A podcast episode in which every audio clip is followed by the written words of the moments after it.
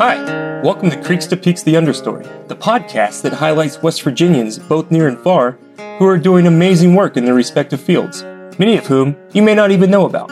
Our goal is to bring your attention to these individuals, their stories, and how they connect to the state. In forestry terms, the understory means everything underneath the canopy, and those are exactly the people we're trying to highlight. Maybe not household names, but stars in their own right. So join us as we talk to our guests about who they are and where they come from. This podcast is produced by Flag Spruce Initiative, a West Virginia-based nonprofit whose mission is to invest in and advocate for the education, environment, and economy of West Virginia, or what we refer to as our three E's. To donate and find out more about Creeks to Peaks the Understory and Flag Spruce Initiative, visit www.flagspruce.org or follow us on Instagram.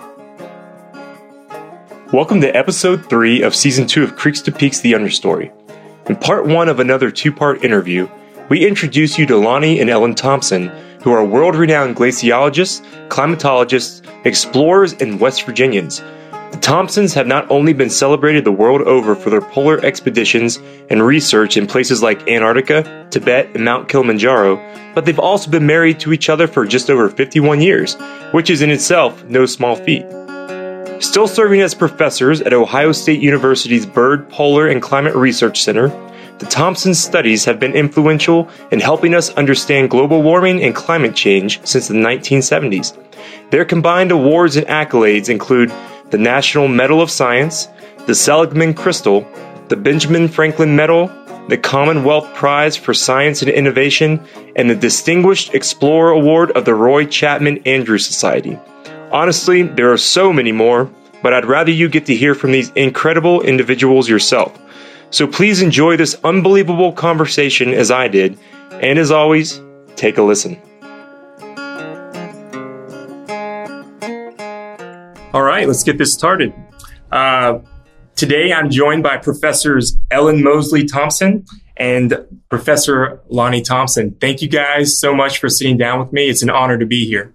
Thank you. Thank you. I would like to say you guys are the first couple that we've interviewed on the program, so this will be a unique experience. I'm really excited to see how it turns out. Okay, right. Excellent. If you don't mind, I'll get into some of your awards and accomplishments in a little bit, but can we talk about growing up in West Virginia and just what it was like for both of you as a separate entity, and then how you guys met? Ellen, do you want to start? Sure. So I grew up actually in the big town of Charleston, West Virginia, which is the state capital. It's right on the Kanawha River. So my education up through 10th grade was right there in Charleston. Went all the way, started at Lincoln Elementary, J.E. Robbins Middle School, and Stonewall Jackson High School. But then my parents moved to Cross Lanes, which is closer to Nitro. And so my last 2 years, I went to Nitro High School. And then after that, I went to Marshall University for 4 years before I ended up at Ohio State University. But I have always been very proud to be a West Virginian. And it's amazing when you get two West Virginians who don't know each other at all together, how many things they can find to talk about. That's true. It is so true. and I just love that. And it's usually, 1 degree of separation and maybe no degrees of separation in terms of people you might know as well. Absolutely. Yeah. Now, did you grow up interested in science from a young age? Yes. I was. I wouldn't say I was always interested in science, but I would say from probably the middle part of grade school, I got interested in science. Part of that was the fact that my parents encouraged me to enter in science fairs. As every parent knows, the science fair project is actually the parent and the child, not just the child. And so it actually was a wonderful way for me to bond with my parents and for them to bond with me. Yeah. So, yes, I was always interested in science. Okay. And I think when Lonnie starts talking, you'll find out that science is at the core of his background, too. Okay, yeah. I've heard some stories from some of the YouTube videos that I've seen in the past, and it sounds like you have some interesting background from a young age as well. Yeah. Tell us about growing up in Gassaway. Well, Gassaway, when I lived there, it was about 2,500 people. Last I checked, it was 951. Okay. So, but it was a thriving town in that it had a railroad switching station, and Saturdays when all the people would come into town and markets, and so it was a great place to grow up. And I grew up on a little farm outside of Gassaway.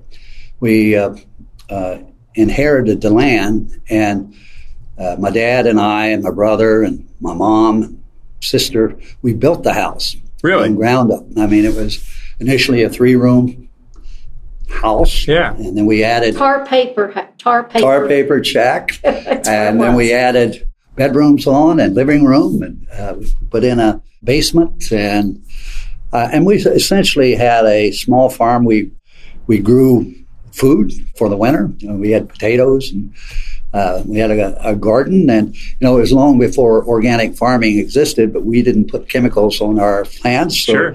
It was a very healthy way to grow up. It was a struggle in the beginning. My dad, he was an electrician, but he had a heart issue that he developed in the military, and so it was hard to get a good job. But he spent a lot of time working up in LaGrange and Elyria in Ohio. And so we would spend some time when I was growing up living in Ohio, but we always went back to the farm. So I really got interested in science in the 6th grade. I had a teacher, Mr. Underwood, who was really interested in science, and he got me interested in weather and calculating dew points, and that led to putting up a weather station in my barn. We had a couple of horses, and I kept weather records in the morning and evening. And back then, you could get a daily weather map from the NOAA, National Ocean and Atmospheric Administration.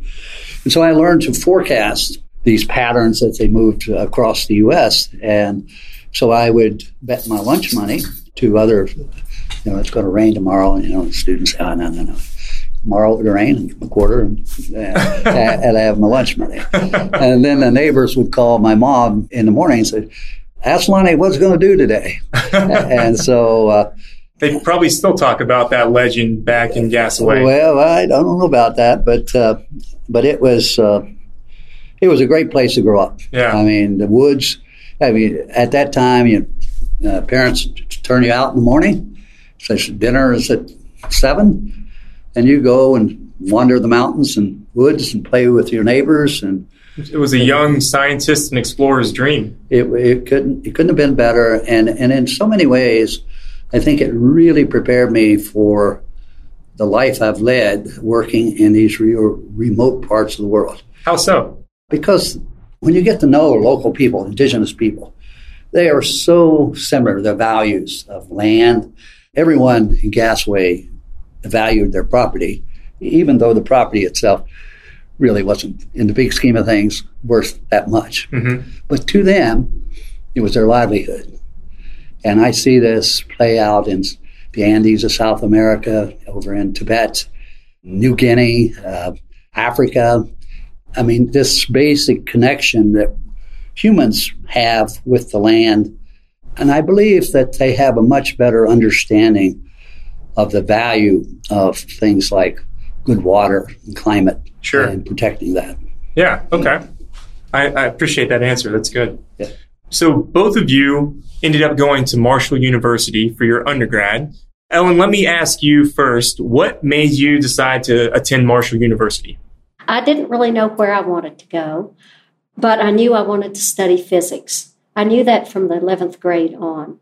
And often when you talk to people, they'll point to this one professor who just excited them and somebody that you just admire. And I had my physics professor in high school, I still remember, he was a doctor. You didn't get many people with PhDs teaching high school, sure, like in Nitro, West Virginia. Yeah. But Dr. Shank really had a way of explaining physical processes, et cetera, and I just became excited about it because I didn't know very much, and I thought this is a really ripe field. I'm going to be able to learn a lot. And he knew some professors down at Marshall, and he said, I think Marshall would be a really good place for you. Now, I was in the situation that I couldn't afford Harvard or Princeton were just on, they weren't, even though I had great grades, at the time, they just weren't possibilities. And usually in West Virginia, unless you have parents who have more resources than ours had, you go to the local, you either go to Marshall or you go to WVU or some of the smaller colleges. Right. And so when I went to Marshall, I enrolled immediately in physics. Now, this isn't, at that time, you actually had to apply and compete for a position. It wasn't open enrollment the way it is here. Really? But it used to be at Ohio State, we had open enrollment. Now, students have to meet certain criteria in order to be admitted to either the undergraduate program or the graduate program or whatever. But at Marshall, it was very competitive. So the seat, that's what you had. I had a seat in the physics department for 4 years, as long as my parents and I could muster the tuition money, that as long as I met all their expectations, I would have that. So at the same time, that was the same year that Lonnie came to Marshall, but he started in geology. The thing I would say is I started in physics and I graduated in physics and math. So I didn't really deviate too much. And that's kind of the way my life has been. I got the goal, I see it out there, and I kind of work my way toward the goal. I don't do too much zigzagging like a lot of people do. Maybe my life would have been more exciting if I had done more of the zig and zag.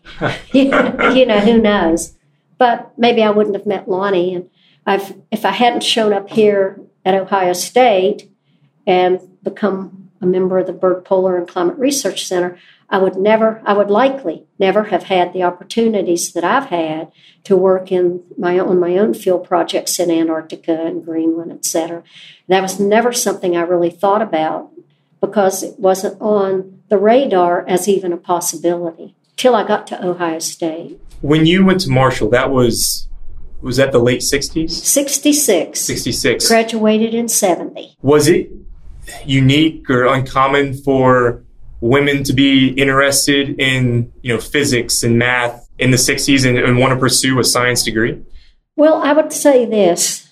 I would have initially, maybe 15 or 20 years ago, I would have told you yes. Okay. But one of the things that we found that they're finding now is that many women have interests in science, but in the middle school years, grades 7, 8, and 9, they self-select, and a lot of women, young women, select themselves out of science. It's a total tragedy. What do you think can be done to help change that? One of the things they need is more mentors. They need to see successful female scientists at an earlier age, not just when you come to the university, but to have those mentors who say to you and demonstrate to you, you can do this. So yes, I was only the second graduate of Marshall's physics department. Really? And the first graduate was the daughter of the chairman of the department. Oh, wow. Yes. Okay. And I can tell you a little story if you have a minute. Oh, I've got the time. I had just arrived there, and I got the note that Dr. Martin, who was the chair of the physics department at that time, wanted to see me. Now, this is back in the day when your professor wore a jacket, a white shirt, and a tie. And they were, yes, sir. I didn't have any. I don't know that thinking back, I don't think I had a single female professor in my entire career at Marshall, 4 years. And he called me in, and he said, I want to have a very serious conversation. So, yes, sir, I'm here. And he essentially said, I want to assess how serious you are about this because you have a seat in this program, but I want you to know it's competitive. And the seat you have could have been had by a male student who's going to grow up to be a breadwinner, and you're likely going to find somebody in college, get married, and go have children and stay home. I was so insulted. Understandably. Understandably so. So you can see why women who are talked to and treated that way, maybe that another woman would have said, maybe I'll look for something else. And that was after you had accomplished so much up to that point as well. That's right. It wasn't 7th, 8th, 9th grade. That was college. Yeah, that was college. You had earned that seat. Yeah. So I had to be respectful, because you never disrespected your professors. And I said, yes, sir, I understand exactly what you're saying. I want you to know that I'm very serious about this, and I rarely start something that I don't finish. I have every intention of finishing. And he looked at me and he said, I believe you, and we won't talk about this again. Welcome to the department. Wow. And he never mentioned it again.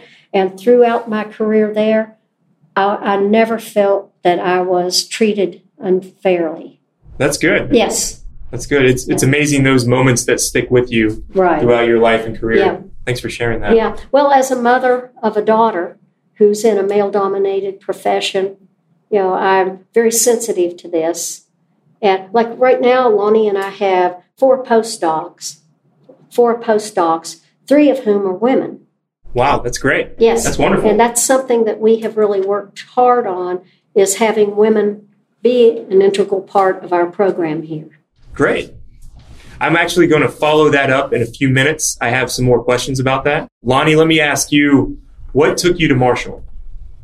Well, first of all, I should say that my real interest in education came from my mom. Okay. Because she only had an 8th grade education. She had to leave school to take care of her dad, who was dying of cancer. But she always told me that, if you study and you work, you can change your life. You don't have to accept what the options are here. And she told me that. And then by the time I got to be a senior in high school, my dad passed away. And back in that time, my dad had this rule. He earned a living, and Mom took care of the kids. Mm-hmm. So here's Mom with 3 kids, and hasn't worked. And so this was a real tough time. So getting to go to Marshall was really dicey. And I was fortunate to have a scholarship.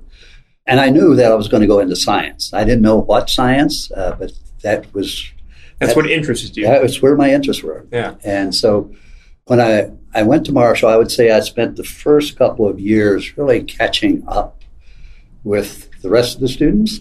I mean, we had some really good teachers in Braxton County, and a couple of them stood out. And my chemist teacher went on to become a medical doctor.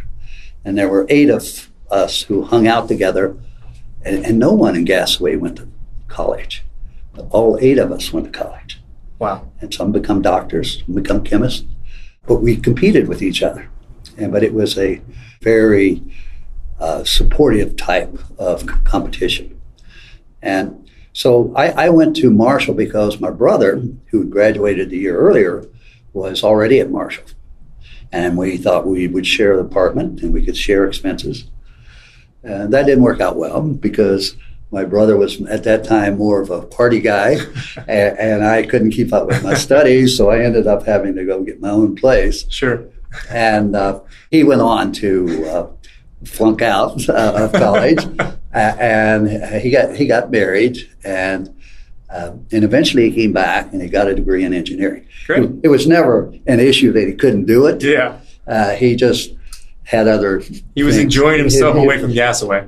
Exactly. And then after 20 years as an engineer, he went back to Duke and became a minister.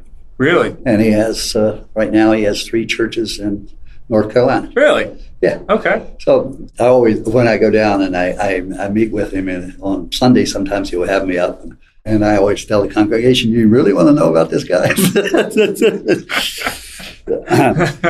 But when I was at Marshall, I took a class, a night class in geology, and it was with the chair of the department And he was a graduate from the University of Chicago. And he had a business where he made these posters of resources in West Virginia and then the uses of those resources, you know, things you can make from coal and the different minerals. And so sitting around the table on Wednesday nights with other students, putting these together, we talked about geology and, you know, dealt with big things. It was outside. I didn't see myself sitting in front of a computer somewhere the rest of my life. And so geology was a good mix. And then, of course, growing up in West Virginia, coal was the thing. And I thought that my future would probably be in some type of coal geology. Yeah, that makes sense. Coal was king, especially at that time. Exactly. Okay. And then so you guys just celebrated your 50th wedding anniversary a few weeks ago, correct? That's correct. That's true. Congratulations. Well, but 4 years of college until the very last year, you guys had never even met each other at a small university. That's correct. That's pretty interesting. I think we had our noses in the books. Fair enough. Okay. Her department was on the first floor. Mine was on the third floor. Okay. Right. For 4 years, and we never crossed paths. We might have crossed paths, but we didn't recognize each other. Sure. You know, yeah. You see somebody at the water fountain, maybe, but that's really interesting. Yeah. Have you heard about the National Youth Science Foundation? National Youth Science Foundation, or NYS Foundation, is a nonprofit 501c3 corporation established in 1983 to provide STEM-focused programs for students from all across the country and around the world.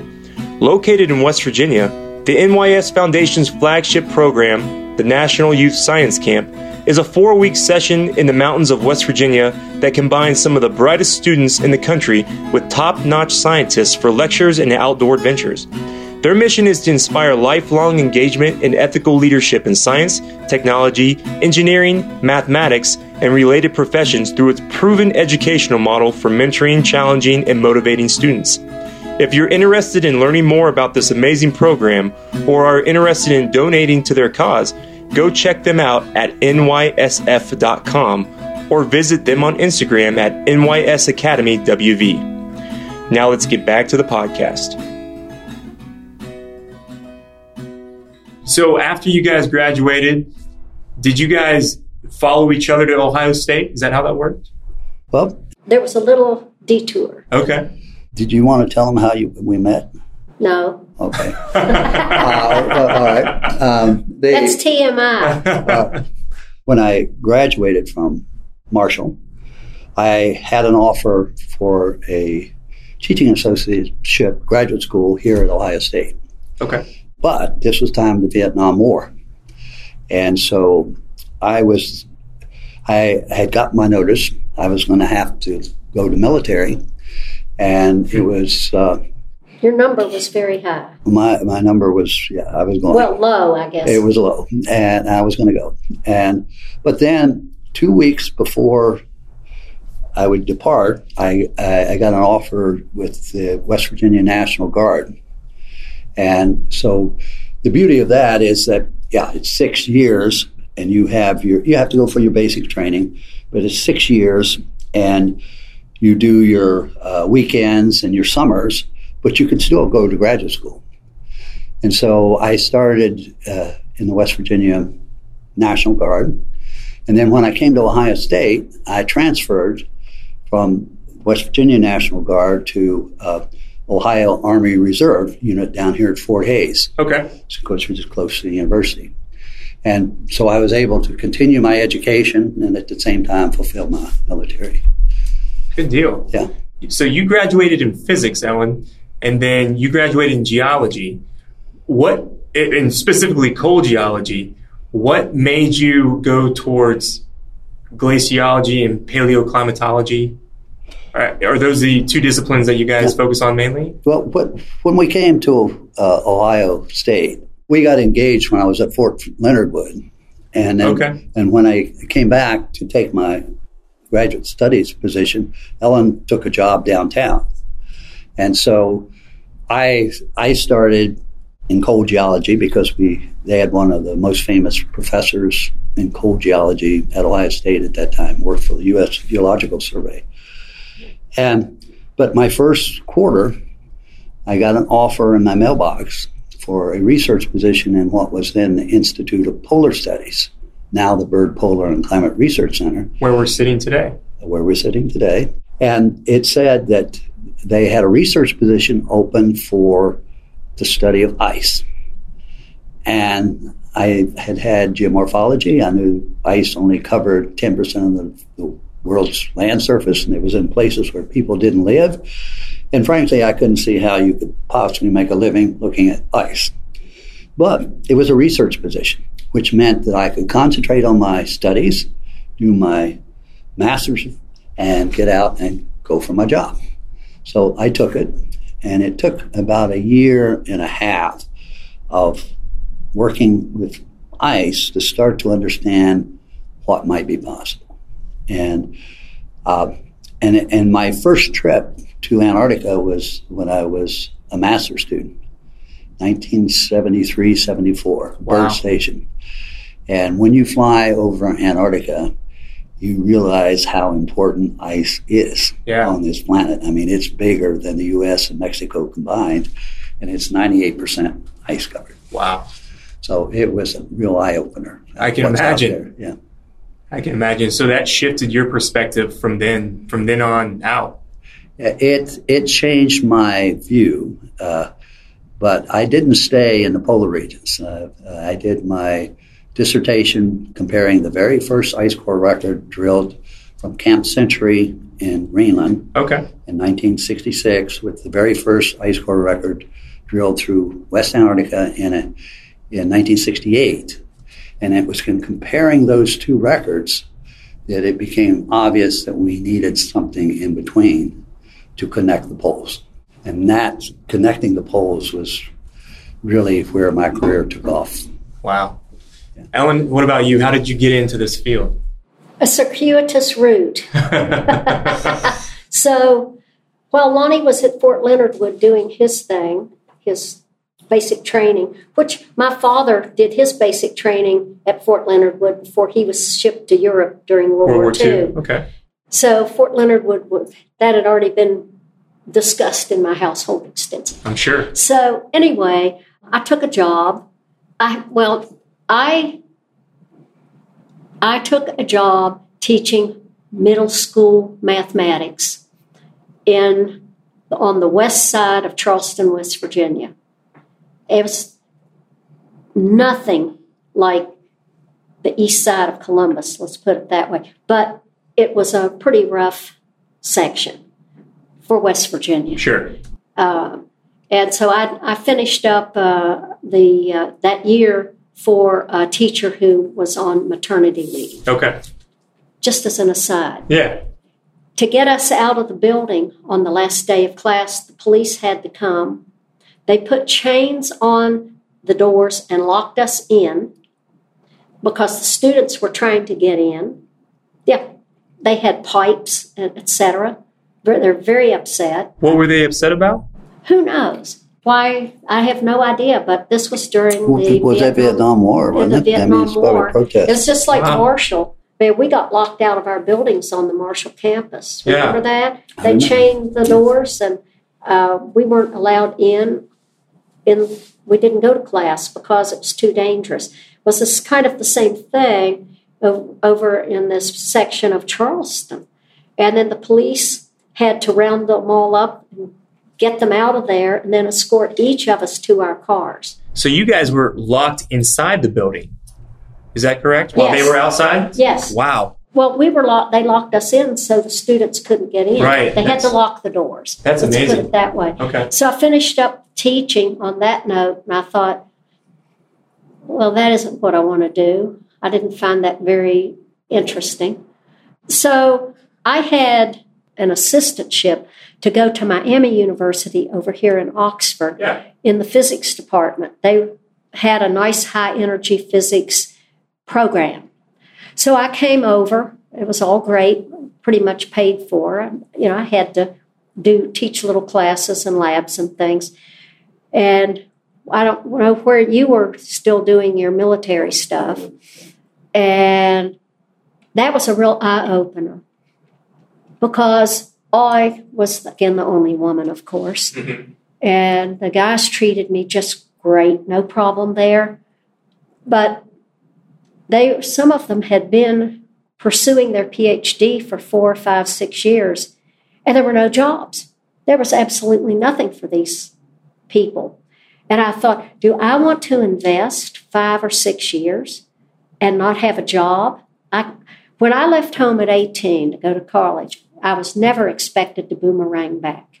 That's good, because a lot of kids are expected to come back. Yeah, no, they wanted me to go out and become self-sufficient. That was the expectation. That's wonderful. And so I saw that this wasn't going to go anywhere with regard to a job. So I actually dropped out of the program, and I just said, well, I've made a mistake. This really isn't for me. But Lonnie gets out of his basic training, and he starts over here. And I'm kind of at loss, little bit lost what to do. And I took a job down, it's a hilarious story, I can tell it real quickly, but I took a job down at a bookkeeping company. And I remember the first day when I applied for the job, the thing I learned quickly is I didn't want to tell anybody I already had a bachelor's degree in physics, all right? So, but I mean, my boss knew that, but the person I was going to work for said, well, we got to figure out where you're going to fit in here. Well, see, here are these tickets from all these doctors' offices, and they did medical billing. And he said, here's this little thing that's all it's the alphabet. I want you to take these tickets and alphabetize them. And my test to get that job was to alphabetize these tickets by people's last names. I got the job, obviously. Yeah. And I worked there almost 2 years. Yeah. While he was getting his master's degree. Okay. Well, I spent time with him coming over to the Byrd Center for, or the Institute of Polar Studies at the time, for talks and for, you know, just getting to know people, got to know some of the people he was going through graduate school with, et cetera. And I saw an advertisement that said, are you interested in climate and weather?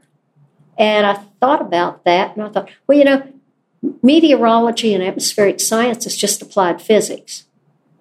Maybe I can do that. So I filled it out, and I got a fellowship. So I came my first year here on a full fellowship, and it was in the electrical engineering department because that's where the atmospheric science program resided at the time. Oh, wow, okay. So that's how I got started. But because I was here on campus, I got to go over and take advantage of all the wonderful lectures and meet the interesting people over here. So I quickly got sucked in.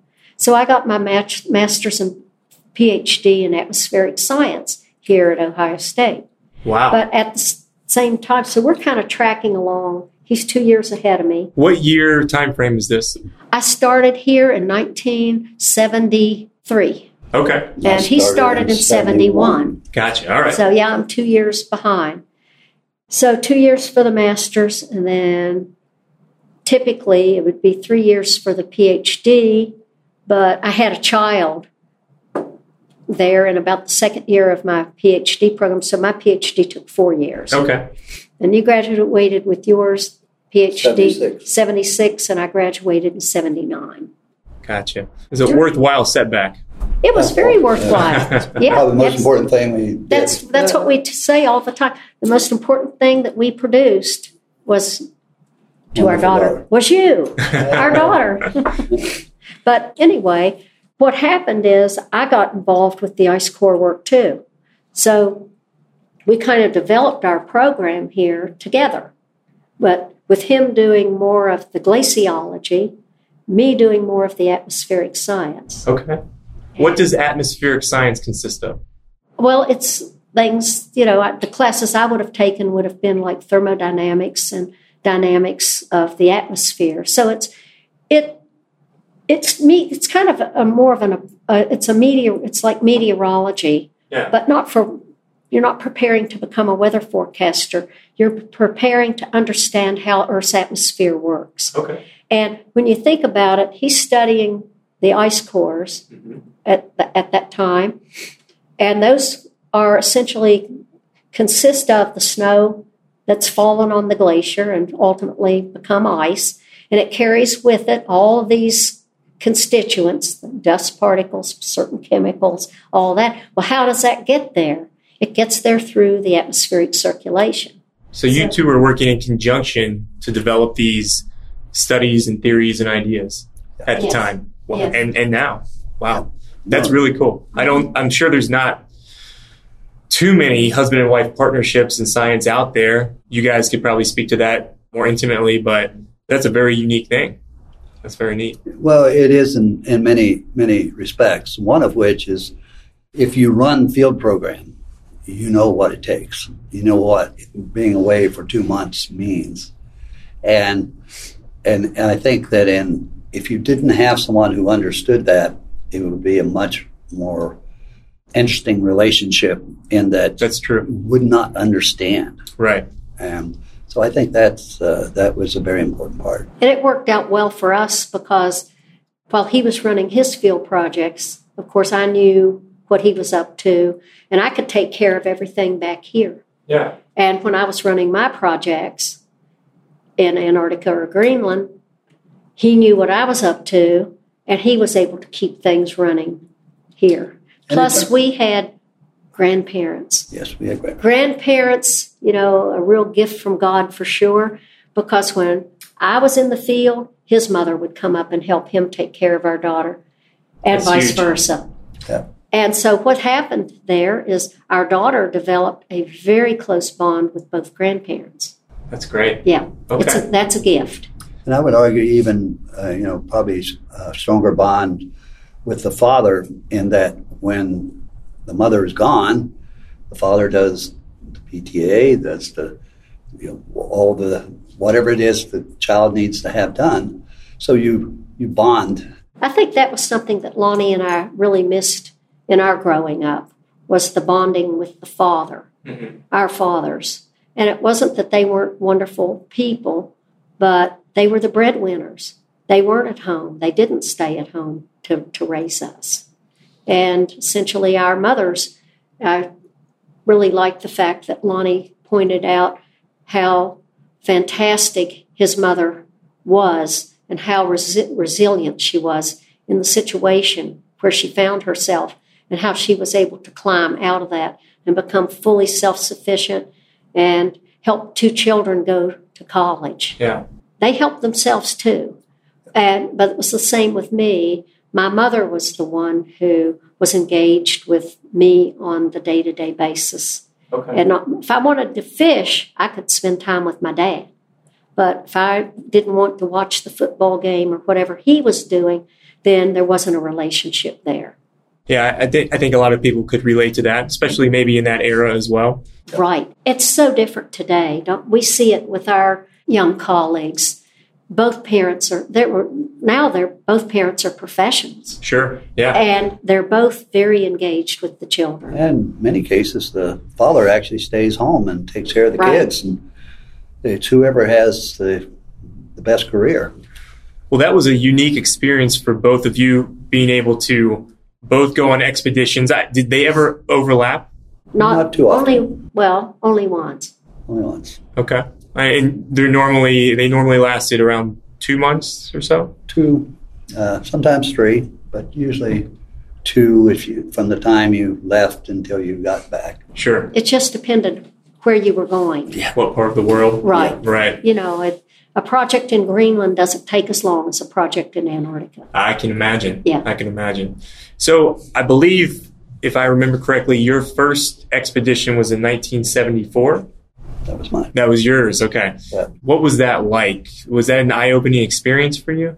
It was. Okay. I mean 73, 74 were big years in 2 ways. One is it was my very first trip to Antarctica in that winter. And to be able to actually see how big and work on a big ice sheet. But then that was followed by, in the next summer, with a short expedition to an ice cap in the Andes in Peru, a tropical ice cap, which was into a third world country. And I remember really being taken aback when I landed there And on the way from the airport to the hotel, we went by this dump, and there were people out in the dump getting food out of garbage.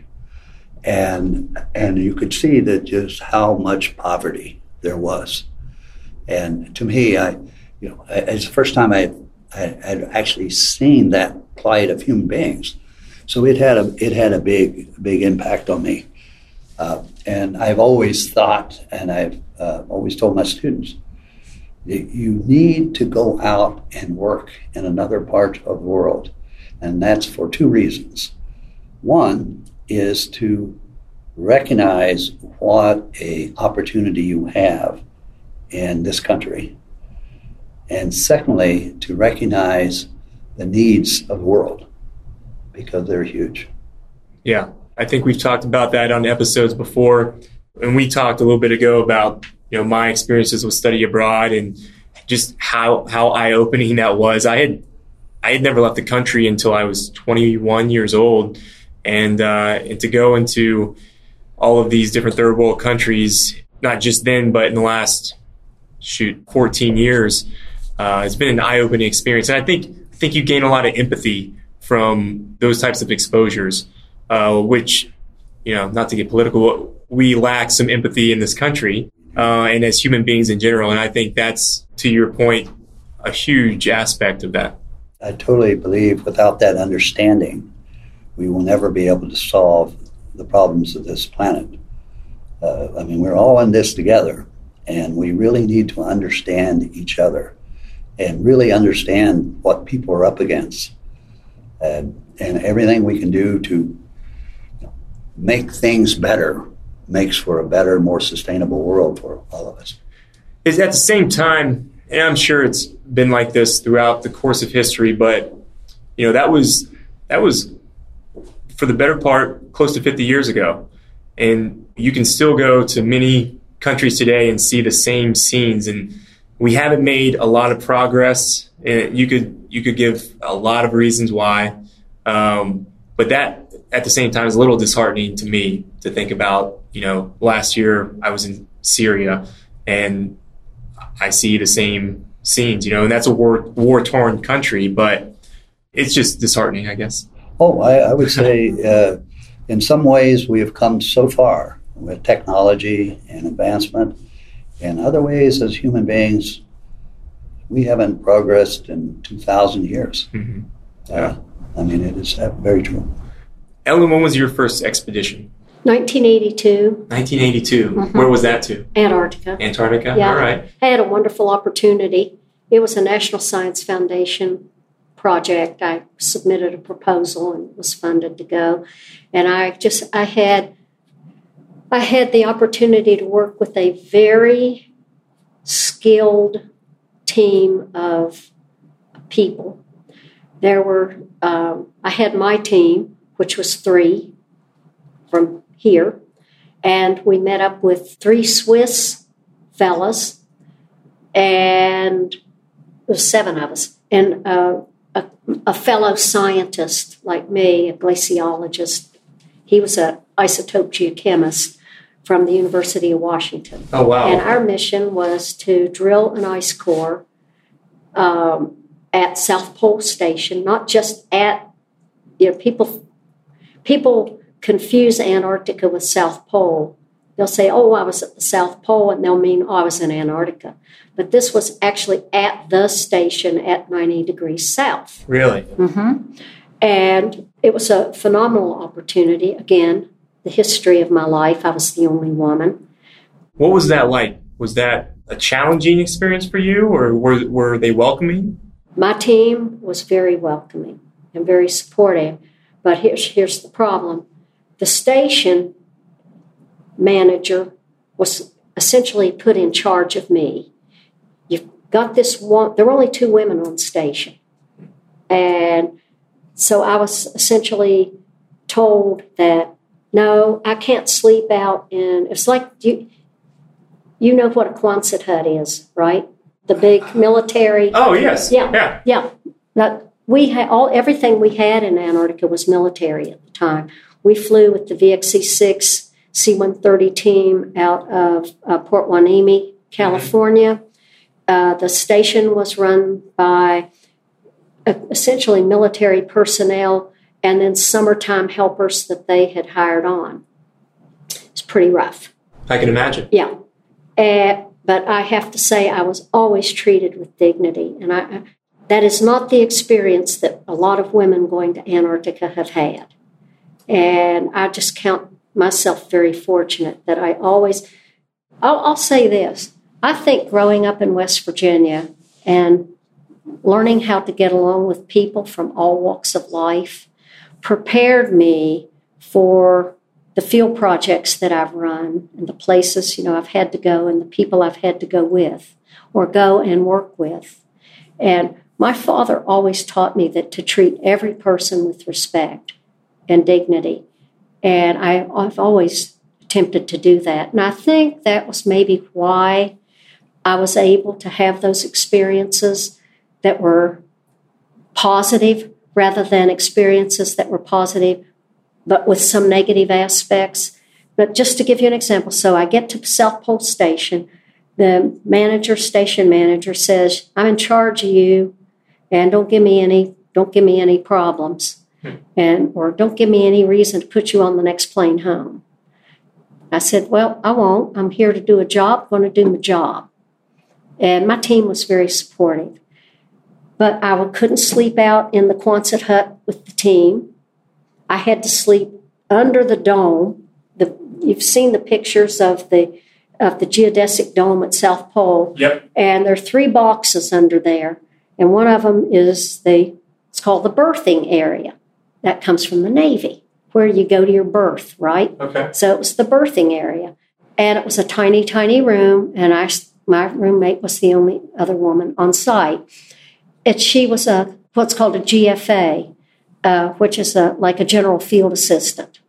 So she did whatever she was told to do. She could, drive a D10 Caterpillar. That's impressive. Very, very. She was an impressive woman, but she partied hard.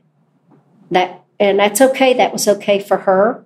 That was not okay for me, but we got along great. Good. And so that was fine. I'll just say every other project that I've been on, I've been the field team leader. And until 2007, I never took a woman with me because there weren't any women to go with me. In 2007, I took 2 of our female graduate students. One was Lonnie's, that was Natalie. One was mine, that was Leisha. And we had 6 of us, and so we had 3 women and 3 men. I was going to ask how it's changed over the years. So it seems like the ratio is starting to even out a little bit. Yes, it is. That's great. And so that worked out really great. My last field project was in 2010. It was in the Antarctic Peninsula. I was the field team leader, but there were no women on the team. Okay. But it was only because there were no women to take. That just was a circumstance or happenstance of the makeup of our field teams at the time. Yeah. Okay. But I know that a lot of women who went to Antarctica had terrible experiences. And I can't really say why, other than it was particularly in Antarctica, such a male-dominated environment. And there's not really a way to, unless you leave altogether, it's probably pretty close quarters down there. You can't escape any negative atmospheres very easily when you're working on a small team in a remote setting. No, and Lonnie's had the same thing on his teams, and it doesn't have to be gender-related. Sure. I mean, it's... you can have a jerk on your team who can ruin the project for everybody. It's very hard to manage a team like that, particularly as a woman, and they're all men, but you have to command their respect. And I would say with few exceptions, that was never a problem. But we always work our teams such that from the team perspective, we all have our jobs. We all want to achieve this goal, and we'll achieve this goal only if we work together. That's good. Yeah. Over the course of your career, how many field expeditions have you been a part of? Let's see. 8 to Antarctica, 5 to Greenland, and the tiny one that I went with him. And we had the big discussion before we went. You can only have one boss on the field team, right? And I'd always been the boss on mine, and he was always the boss on his. So I said, he can be the boss. Well, that was gracious of you. I'm a gracious person. I knew it wouldn't go any other way. So, it was my field area anyway. I went to Peru with him to the Quelccaya ice cap. Oh, wow. Okay. Yeah. Good deal. If you're looking for handmade West Virginia products for your holiday gifts this season, then you should check out East Wheeling Clayworks. Located at 747 Market Street in Wheeling, West Virginia, East Wheeling Clayworks is a working ceramic studio that offers wholesale and retail sales of their products, as well as non-ceramic household items. From coffee mugs and bowls to pots for your garden and kitchen plants, you can be assured that every piece they sell has their stamp of approval. One of the other great things about East Wheeling Clayworks is that they provide a platform for local artists to display their own individual work. So as the holidays approach us, be sure to go check out their store in person or visit them online at eastwheelingclayworks.com. How do you prepare yourself for a trip, especially the first time, to a place like Antarctica? I would imagine there's a lot of nervous feelings, some apprehension. How do you get your mindset ready for something like that? Well, at the very beginning, my very first field project, 1982, that was my first time to leave the country, and I did not know what to expect. That's a big step. First country to go to, first big continent to go to. But I want to give great kudos to the National Science Foundation, who funded the project. The people going to Antarctica were brought together as a group at a resort area over in the Shenandoah River Valley, and I don't remember the place, but essentially we came together, and what they wanted to do was to tell us what we can expect. It was a what you can expect, this might happen, and what do you do in that situation? So they gave us excellent preparation. Good. So that, I think, really helped smooth the way. And then when you get to Antarctica, the first thing you do is you go to like a field camp. It's called, I forget what they call it now. We just called it field camp. But it was how to work on the ice, how to rappel, how to do rope work, how to make a shelter and live in it if you get caught in a whiteout. What do you do if you're out and whiteout comes and you can't move at all? What do you do? And how are you prepared for that? And if you're snowmobiling, what happens if your skidoo breaks down? And how do you deal with that? So we were very well prepared from, they called it snow school. Yeah, that was it. So we all went to snow school. Do you do crevasse rescue and all different things like that? Mm-hmm. That's there's a lot that goes into that, especially from a medical standpoint. So that's really interesting. And I think we'll talk about high altitude sickness a little bit here shortly too, but that's something that you've had to prepare for, Lonnie, I'm sure on many expeditions. It's absolutely essential. Safety. If you're in a remote part of the world, your whole expedition is self-sufficient, and that's all the way down through the medical side. And sometimes we have 60 people in these remote places, and you think of all the things that can go wrong with a human being, and there are no professional medical help available. What do you guys do in terms of medical resources? Well, I would say our high altitude medical kit has developed through the expeditions by what we experience. You go out and you have things that people experience. We have a basic medical kit, but then for high altitude, there are certain things that are very unique to that setting. Our current medical kit is very large, and it consists of all type of antibiotics, morphine. If you're drilling and someone gets cut badly or they fall in a crevasse, you have to be able to deal with them. So you have to have splants, you have to have carriers, High altitude, we have gamoff bags. These we can pressurize people using the air in the environment, actually take them down 10,000 feet without actually moving them. And the beauty of that is it uses the air in the environment. We've also taken up oxygen tanks, but oxygen is limited and are very heavy and very hard to transport. Now, we've drilled up to 23,500 feet. Wow. And you're taking 6 tons of equipment up there, weight becomes a big issue. Sure. So, and then I take it you guys, unlike an Everest expedition or a K2 expedition, you don't have a base camp doctor that's necessarily going with you on these. Most doctors don't want to go to those elevations and live in those environments. We do have a series of camps that we move the team through because every person is different as to their acclimatization to increasing elevation. The human body is remarkable in that it will produce more and more red corpuscles as the oxygen levels drop, but you have to give it time to do that. Our expeditions, because we are usually up there for 6 weeks or more, you can't carry enough oxygen to operate. You have to acclimatize to those elevations. So the medical part of it is extremely important. And then preparing the people before you leave. I try to find people who've been to at least 14,000 feet. Because it's usually around 12,000 feet. If you're going to have, some people can't adapt to high elevation. You'll start seeing the problems. We have first aid classes, and then we bring in special high altitude doctors to talk to our, what you're going to experience. And there's two things we're really concerned about. One is pulmonary edema. This is a buildup of fluid in your lungs. If you go up too fast, the body will. Excess water will fill up your lungs and you literally drown. And you can die within 6 hours. So that's one set of that.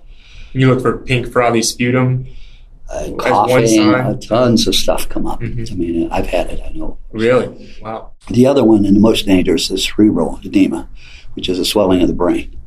And once that happens, you only have about 2 hours. And so, these are things that we watch very carefully. We've had people who've had issues. I mean, when you ask someone, if someone comes up and says, "Boss, what do you want me to do now?" I look at him and I say, "What's my name?" You better know my name, because I've had cases where they don't.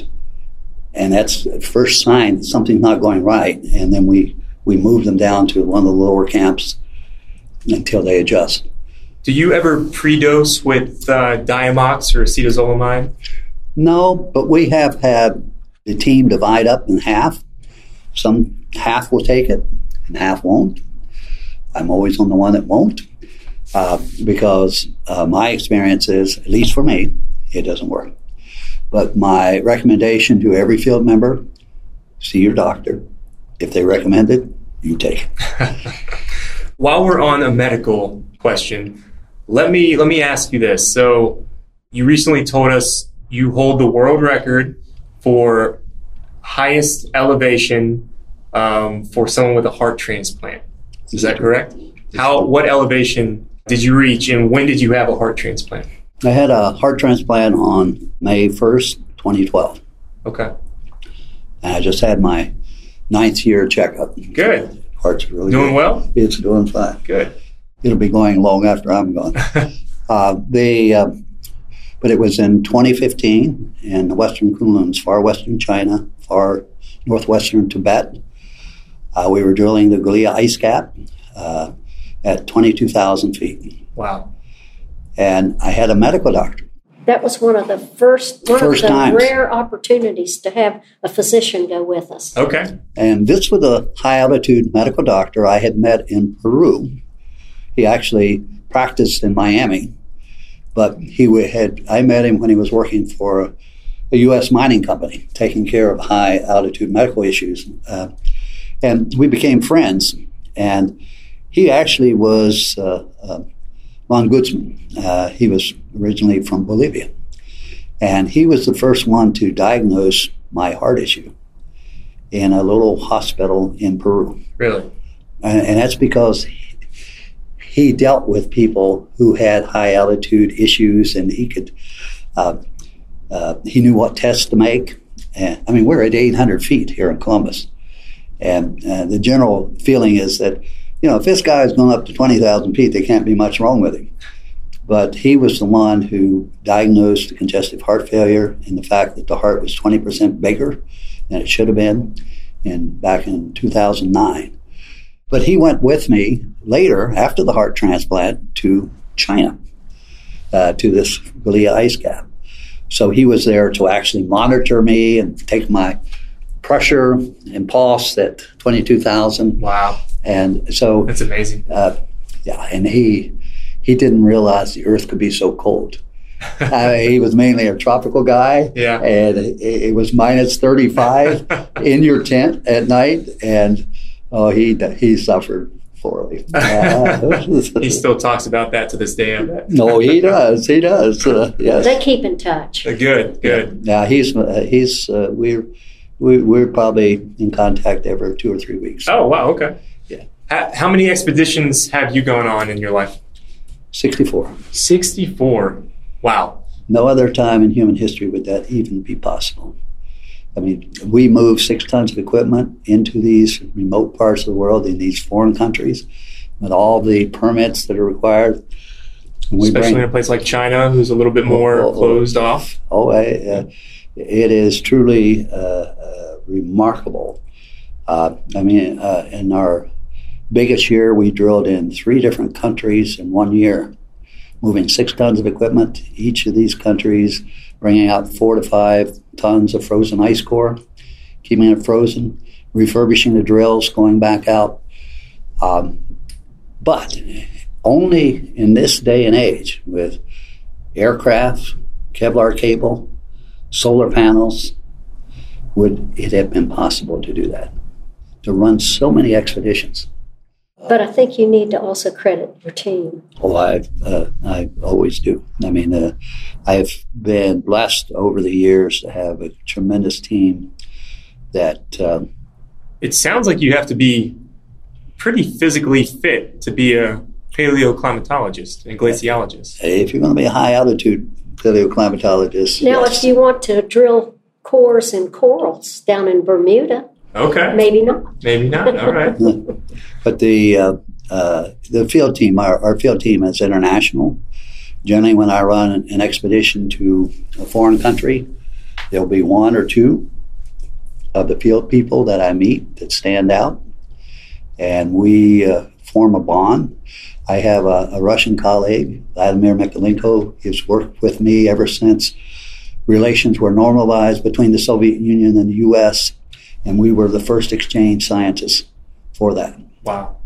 And, back in the 70s and 80s, the U.S. was reaching out to opening up the world. I mean, and the first people to go in are scientists. So for the Soviet Union, we were there 2 years before it fell.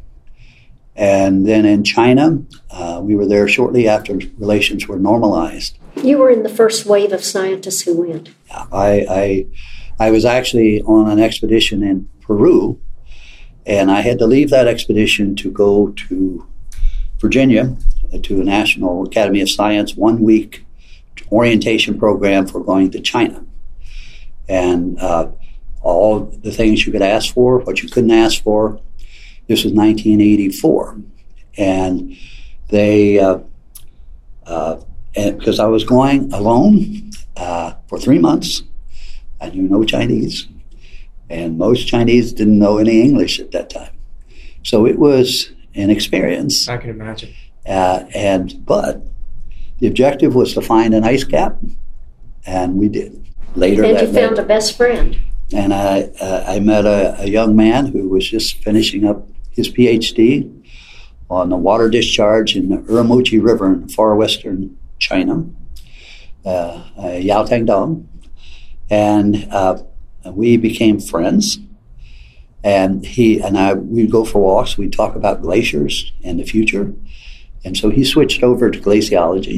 He came here, spent a couple of years with us. He went to France, spent a year or 2 there, and then went back to China.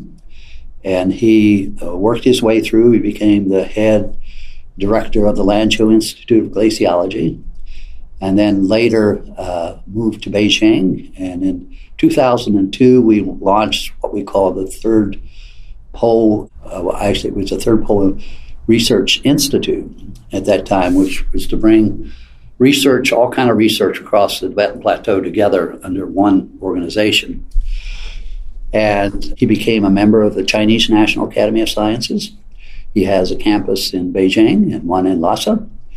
I'm a member of the Chinese, former member of the Chinese National Academy of Sciences. And in 2009, we launched what we call the Third Pole Environment Program. I mean, three scientists, Volker Moosberger from Germany, and I and Yao, we met in Chicago, and we came up with this idea of bringing together the nations, and that 14 different nations that depend in some way on water or resources coming from Tibet. And a lot of these nations are at war with each other. You know, India and China don't get along. India and Pakistan don't get along. And the whole idea was to start communication, scientific communication, to standardize science between those nations. And this program has grown. We opened the first Third Pole Environment Office in the Western Hemisphere here in this institute in 2016. We have opened one in Sweden. Just before the pandemic, we opened one in Frankfurt, Germany. And we're looking to open one in Lima, Peru. But it's about training the next generation of young scientists, researchers in these areas. So I would say that one thing about being a scientist is that we, probably better than any other discipline, can build relationships. I mean, we don't make a product. We don't sell anything. Nothing that I do is top secret. And we study a common issue in today's world, which is climate change and how people are being impacted by that. And the first thing, understanding people, is communication. And if I've learned anything from 64 expeditions, is that once you get away from governments and you get to know the people, we're all the same. We have the same concerns about how we're going to make our living, how our children are going to do, what's their health. And I think this is, to me, is very optimistic about the future. The basic human being is, by and large, very good. And I believe that at the end of the day, this is what will carry us through some huge challenges that we're currently facing. And this is not, when a lot of people think of climate change from my age group, they probably go back to 2002, An Inconvenient Truth, Al Gore, a little bit more notoriety, at least from my age group. But this is not a new thing that's happening. This has been going on for a while, correct? I first testified to U.S. Senate on this subject in 1992, and I was very optimistic at that time. It was, to me, it was all about having the data. Once you have the data, you can make the case, policies will change. That's not the case. Too many vested interests, too many people to lose resources, and we've lost a lot of time. And the problem with climate change, it is about what is. We study geology, physics, chemistry. Climate is about geology, physics, and chemistry. It's about data. It's about facts. Facts don't change. You deal with facts. Ultimately, you don't have a choice. You may stall and you may have dire consequences by not acting, but in the end, you will act because you're not going to have a choice. Right. Thank you for joining us on Creeks to Peaks the Understory, the podcast that highlights West Virginians both near and far. If you enjoyed the podcast, want to hear other West Virginia success stories, or would like to donate to other Flag Spruce Initiative projects, please visit www.flagspruce.org. Also, feel free to reach out to us on Instagram. We'd love to hear any recommendations you have on other people that you might consider part of West Virginia's understory. Thanks, and have a good one.